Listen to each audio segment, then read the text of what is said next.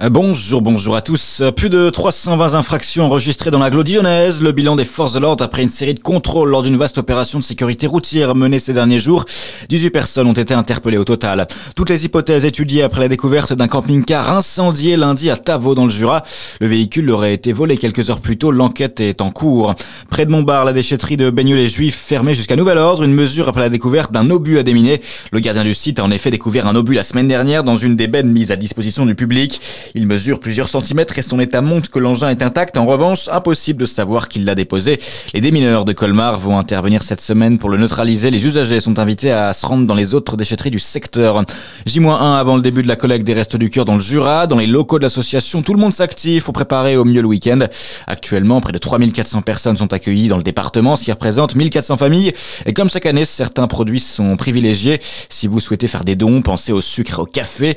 Et pour pouvoir réceptionner les dons, Gilles Lance un appel pour recruter de nouveaux bénévoles. On a besoin de bénévoles d'un jour. Ces bénévoles d'un jour viennent euh, s'ajouter aux bénévoles permanents pour pouvoir euh, faire euh, les choses dans les magasins, ramasser dans les magasins. Tout le monde est appelé à, être bénévole. Il n'y a pas de restriction, on prend tout le monde. Et selon ce que les gens veulent faire, on les met dans l'ambition qu'ils veulent faire. Et selon le nombre d'heures qu'ils veulent donner au resto du cœur, si c'est une heure, si c'est une journée, si c'est deux jours, voire même une semaine, on adapte les choses par rapport à, ce qu'ils demandent. Et l'année dernière, le volume des collectes s'est élevé à près de 49 000 kilos sur les trois jours. Cette année, l'objectif est d'atteindre la barre des 50 tonnes. C'était une promesse d'Emmanuel Macron, l'inscription de l'IVG dans la Constitution. Eh bien, c'est quasiment acté.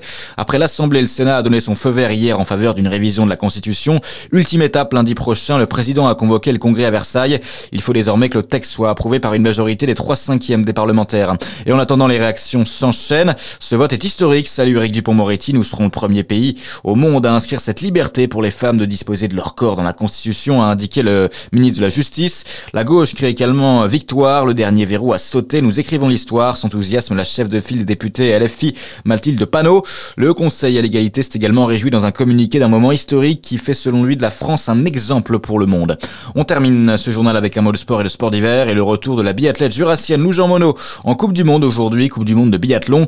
Après ses quatre médailles obtenues lors des mondiaux, elle sera en piste en début d'après-midi en Norvège pour l'épreuve de Lou Jean Monod qui sera la première française à s'élancer avec le Dossard 25, épreuve à 14h15. La Jurassienne peut encore viser le classement général, la tête du classement général en fin de saison. Elle est sixième pour l'heure du classement. Premier élément de réponse donc en début d'après-midi avec l'épreuve de l'individuel. Donc Lou Jean Monod visera le podium. À suivre votre météo sur Fréquence Plus.